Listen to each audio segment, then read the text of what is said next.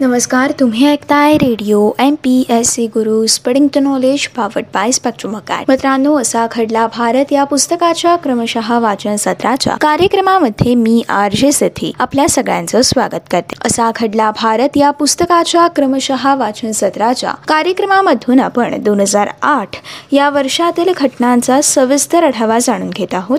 दोन हजार आठ या वर्षातील आजच्या भागातील आपली अत्यंत महत्त्वपूर्ण अशी घटना आहे. संपूर्ण जगाला हादरवू पाहणाऱ्या दहशतवाद्यांचा जीवाचा थरका पुडवणारा सव्वीस अकराचा मुंबईवरील हल्ला नेमका काय होता? या घटनेतील महत्त्वपूर्ण बाबी जसे की सीएसटी स्थानकावरील हत्याकांड नेमकं काय होतं? ताज ट्रायडन आणि छाबड हाऊसचा ताबा नेमका काय होता? यावरती कमांडो कारवाई कशा प्रकारे करण्यात आली आणि यासोबतच सुरक्षेतील अनेक त्रुटी यामध्ये कशा प्रकारे अधोरेखित झालेल्या आहेत? जगभरातून या संपूर्ण घटनेविषयीच्या तीव्र प्रतिक्रिया नेमक्या काय होत्या?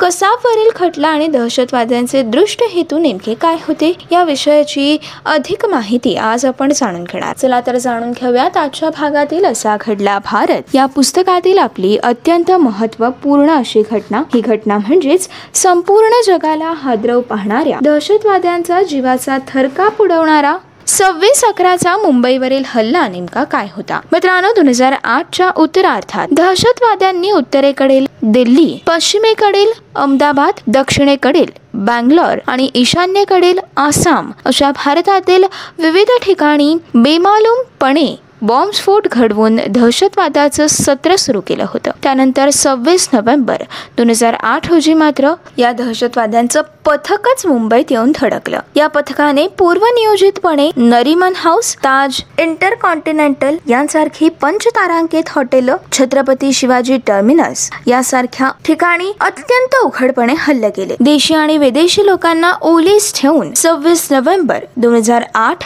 ते एकोणतीस नोव्हेंबर दोन हजार आठ चे हे जवळपासचे तीन दिवस दक्षिण मुंबईला या दहशतवाद्यांनी आपल्या वेठीस धरलं होतं. यामध्ये अनेकांचे निर्घृणपणे बळी घेणाऱ्या या दहशतवाद्यांचं अखेर कमांडो कारवाईद्वारे निर्धालन करण्यात यश लाभलं. मात्र मित्रांनो या संपूर्ण घटने संपूर्ण जगभर खासगी वाहिन्यांवरून या दहशतवादाचं दर्शन घडलं आणि या काळातील जीवाचा थरका पुडवणाऱ्या घटनांनी मुंबईसह जगभरातील सर्वच लोक हादरून गेली होती. मित्रांनो दिल्ली जयपूर अहमदाबाद बाद बँगलोर यासारख्या ठिकाणी याआधी देखील बॉम्बस्फोटाच्या घटना घडलेल्या होत्या. परंतु मुंबईवरचा हा हल्ला या हल्ल्यात सर्वात भयावह ठरला आणि त्यात सर्वात जास्त हानी देखील संभावली. या भीषण हल्ल्यामध्ये किमान एकशे त्र्याहत्तर लोक ठार झाले तर तीनशे आठहून अधिक लोक हे जखमी झाले. मुंबई पोलीस आणि सुरक्षा दलातील काही उच्चस्तरीय अधिकाऱ्यांसह अनेक पोलीस आणि जवान या हल्ल्यात हुतात्मा झालेले आहेत. या हल्ल्यात एकूण दहा दहशतवादी सहभागी असले असल्याचं निष्पन्न झालं. त्यापैकी नऊ जण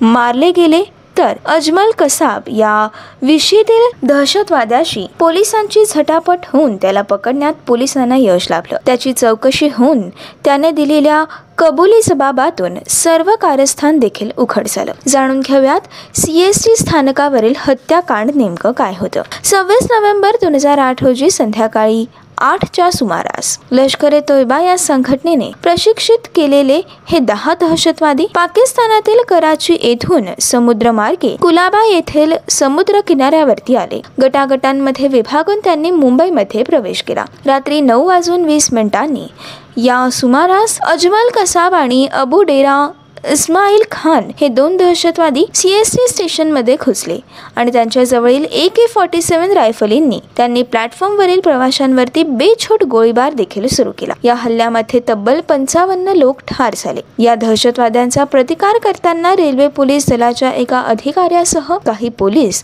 धाराधरती देखील पडले. या हल्ल्यानंतर कसाब आणि खान हे सीएसटी मधून बाहेर पडून कामा इस्पितळाच्या मागच्या बाजूच्या गल्लीमध्ये शिरले. कामा हॉस्पिटलमध्ये त्यांनी केलेल्या गोळीबार दोन सुरक्षा रक्षक देखील ठार झाले. या हल्ल्याची माहिती मिळताच घटनास्थळी धावलेल्या दहशतवादी विरोधी पथकासोबत कसाब आणि खान यांची चकमक झाली. त्या पथकाचे प्रमुख हेमंत करकरे मुंबईचे अतिरिक्त पोलीस आयुक्त अशोक कामटे वरिष्ठ पोलीस निरीक्षक विजय साळसकर हे अधिकारी हुतात्मा झाले. या पथकाच्या गाडीतूनच खान आणि कसाब यांनी गिरगाव चौपाटीच्या दिशेने पळ काढला. त्यावेळी पोलिसांबरोबर झालेल्या चकमकीत खान हा ठार ठार झाला. तर कसाबला पोलिसांनी जिवंत पकडलं. या दरम्यान दहशतवाद्यांच्या दुसऱ्या गटाने कुलाबा परिसरातील लिओपोल्ड कॅफे जवळ अंधाधुंद गोळीबार केला. त्यानंतर सव्वीस नोव्हेंबरच्याच रात्री दहाच्या सुमारास तिथूनच जवळ असलेल्या पंचतारांकित हॉटेल ताजमध्ये घुसून त्यांनी या हॉटेलचा कब्जा घेतला. हॉटेलमध्ये असलेले अनेक देशी तसेच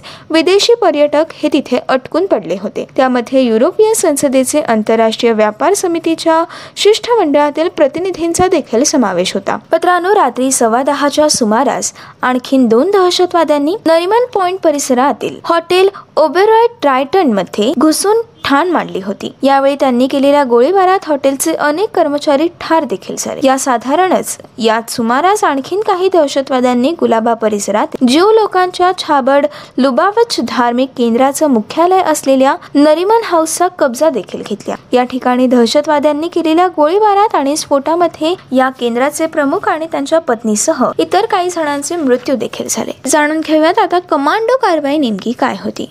सव्वीस नोव्हेंबरच्या रात्रीपासून ही सर्व ठिकाणी दहशतवाद्यांच्या कब्जातून मुक्त करण्याची मोहीम सुरू झाली होती. Rapid Action Force marine commando व नॅशनल सिक्युरिटी गार्डच्या कमांडोंकडे या मोहिमेची सूत्र देखील सोपवण्यात आली होती. या तीनही ठिकाणी अनेक देशी तसेच विदेशी पर्यटक आणि नागरिकांचा जीव धोक्यात असल्यामुळे ही मोहीम तशी कठीण होती. या मोहिमेच्या दरम्यान दहशतवाद्यांनी हॉटेल ताज आणि ओबेराय ट्रायडनमध्ये अधूनमधून स्फोट घडवून आणि आगी लावून आर्थिक सुबत्तेची प्रतीक ठरलेल्या या हॉटेल्सना विरूप करण्याचं आणि ओलीस ठेवलेल्या लोकांना मारण्याचं सत्र सुरू केलं. यामध्ये विशेष म्हणजे या सर्व गोष्टी पाकिस्तानमधील दहशतवाद्यांच्या प्रमुखांच्या इशाऱ्यावरूनच सुरू होत्या.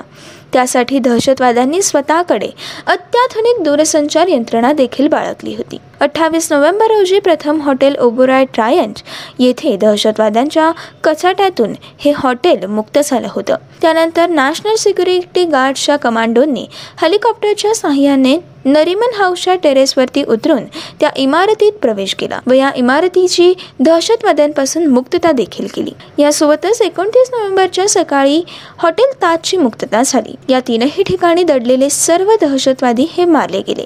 या कारवाईत नॅशनल सिक्युरिटी गार्डचे कमांडो अधिकारी संदीप उन्नीकृष्णन हे देखील हुतात्मा झाले जाणून घेऊयात मित्रांनो या संपूर्ण घटनेमधील सुरक्षेतील अनेक त्रुटी कशा प्रकारे अधोरेखित झाल्या होत्या? मुंबईवरील या भीषण दहशतवादी हल्ल्याच्या पार्श्वभूमीवरती देशाच्या सुरक्षिततेचा प्रश्न हा ऐरणीवरतीच आला होता. देशातील प्रमुख गुप्तहेर संस्थांच्या जागरूकतेविषयीची प्रश्नचिन्ह देखील निर्माण झाली. देशात समुद्रमार्गे प्रथमच दहशतवादी हल्ला झाल्यामुळे तटरक्षक दलाला तीव्र टीकेला सामोरं देखील जावं लागलं. या हल्ल्यात मुंबई पोलीस दलातील काही बिनीचे अधिकारी हे हुतात्मा झाल्यामुळे पोलीस दलामधील आधुनिक साधन सामग्रीचा अभाव आणि इतर अनेक त्रुटी या देखील पुढे आल्या. दहशतवाद रोखण्यासाठी कठोर कायदे करण्याचा मुद्दा हा पुन्हा एकदा तीव्र बनला.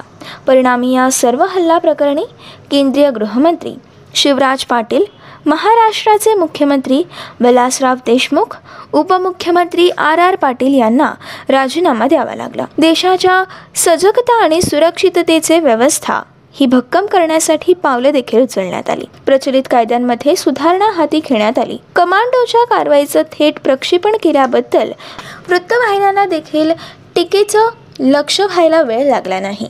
थेट प्रक्षेपणामुळे कमांडोच्या हालचालीची माहिती दहशतवाद्यांना व त्यांच्या हस्ताकांना प्रतिकारासाठी उपयोगी पडल्याची टीका झाल्यामुळे वृत्तवाहिन्यांच्या संघाने अशा घटनांच्या प्रक्षेपणाबाबत स्वतःहून आचारसंहिता तयार केली होती. जाणून घेऊयात या घटनेविषयीच्या जगभरात तीव्र प्रतिक्रिया कशा प्रकारे उमटल्या होत्या. मुंबई हे आंतरराष्ट्रीय स्तरावरील महत्त्वाचं शहर असल्यामुळे तसंच या हल्ल्यात अनेक परदेशी नागरिक यांचे बळी गेल्यामुळे अमेरिका आणि युरोपसह संपूर्ण जगात या घटनेविषयीच्या तीव्र प्रतिक्रिया उमटल्या होत्या. जिवंत सापडलेल्या अजमल कसाबसह सर्व दहशतवादी पाकिस्तानी असल्याचं तसेच त्यांचे हस्तक हे पाकिस्तानात असल्याचं निष्पन्न झालं होतं. त्यामुळे पाकिस्तान हा दहशतवाद्यांचा अड्डा बनल्याचं देखील स्पष्ट झालं. पाकिस्तानने प्रथम अजमल कसाब हा पाकिस्तानी नागरिक असल्याचा तसंच या हल्ल्याचा कट पाकिस्तानात शिजल्याचा इन्कार केला होता. मात्र भारताने संपूर्ण पुरावे दिल्यानंतर या बाबी मान्य करणं पाकिस्तानला भाग पडलं. परंतु भारताने निर्देश केलेल्या दहशतवाद्यांवरती कारवाई करण्याचं दीर्घकाळ टाळल्यामुळे पाकिस्तानची प्रतिमा डागाळली गेली होती. जाणून घेऊयात या घटनेमध्ये कसाब हा जिवंत कशा प्रकारे पकडला गेला आणि त्याच्यावरती खटला चालून दहशतवाद्यांचे दृष्ट हेतू कशा प्रकारे स्पष्ट झाले? या सीएसटी स्थानकावरील हत्याकांडामध्ये अजमल कसाबला पकडण्यात आलं. पुढे अजमल कसाबवरती विशेष न्यायालयात खटला चालून त्याच्यावरती अनेक कलम लावली गेली. हा खटला सुरू असताना कसाबने स्वेच्छेने या सर्व घटनांबाबत न्यायाधीशांसमोर बऱ्याच कृतींची कबुली देखील दिली. दोन हजार नऊ या वर्षातील मार्च महिन्यामध्ये या खटल्याचं प्रत्यक्ष कामकाज सुरू झालं.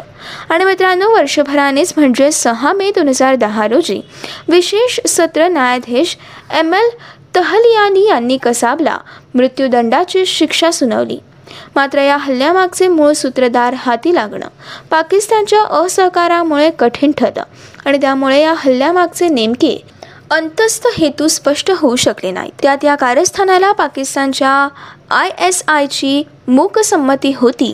असं देखील सर्वत्र आरोप झाल्यामुळे पाकिस्तान सरकार अडचणीत आलं आणि भारत आणि पाकिस्तानमध्ये सुरू असलेला परस्पर संवाद संपून हे संबंध विकोपाला गेले. यामुळे हल्ल्यामागचा दहशतवाद्यांचा किमान एक हेतू निश्चित साध्य झाला असल्याचं म्हटलं गेलं.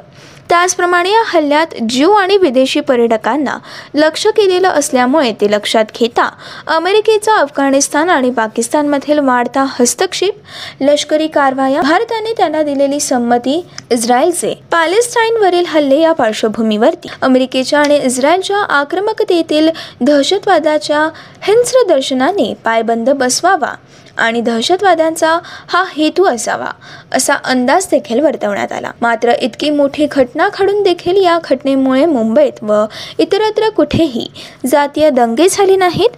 सर्व मुस्लिम संघटनांनी उघडपणे या दहशतवाद्यांचा निषेध केला आणि मृत दहशतवाद्यांवरती येथील कबरीत अंत्यसंस्कार करण्यास नकार दिला. एकंदरीत भारतातील सांप्रदायिक सद्भावाला धक्का पोहोचवण्यात दहशतवादी हे मात्र अपयशी ठरले. अशा प्रकारे दोन हजार आठच्या या वर्षामध्ये संपूर्ण जगाला हादरव पाहणाऱ्या दहशतवाद्यांचा जीवाचा थरकाप उडवणारा सव्वीस अकराचा मुंबईवरील हल्ला घडला. ही होती आजच्या भागातील अत्यंत अत्यंत महत्त्वपूर्ण अशी घटना. पुढच्या भागामध्ये आपण दोन हजार आठ या वर्षातील पुढील घटना जाणून घेणार आहोत.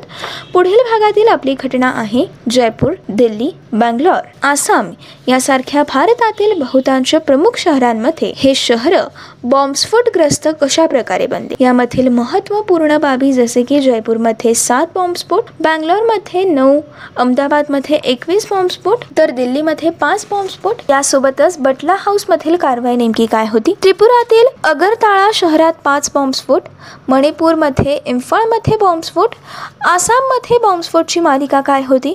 तसेच मालेगावमध्ये बॉम्बस्फोट कशाप्रकारे घडवण्यात आले याविषयीची माहिती आपण पुढच्या भागामधून जाणून घेणार आहोत. तोपर्यंत असेच काही वेगवेगळे कार्यक्रम आणि वेगवेगळ्या कार्यक्रमांमधून भरपूर सारी माहिती जाणून घेण्यासाठी ऐकत रहा radio M P S C Guru spreading the knowledge powered by Spectrum Academy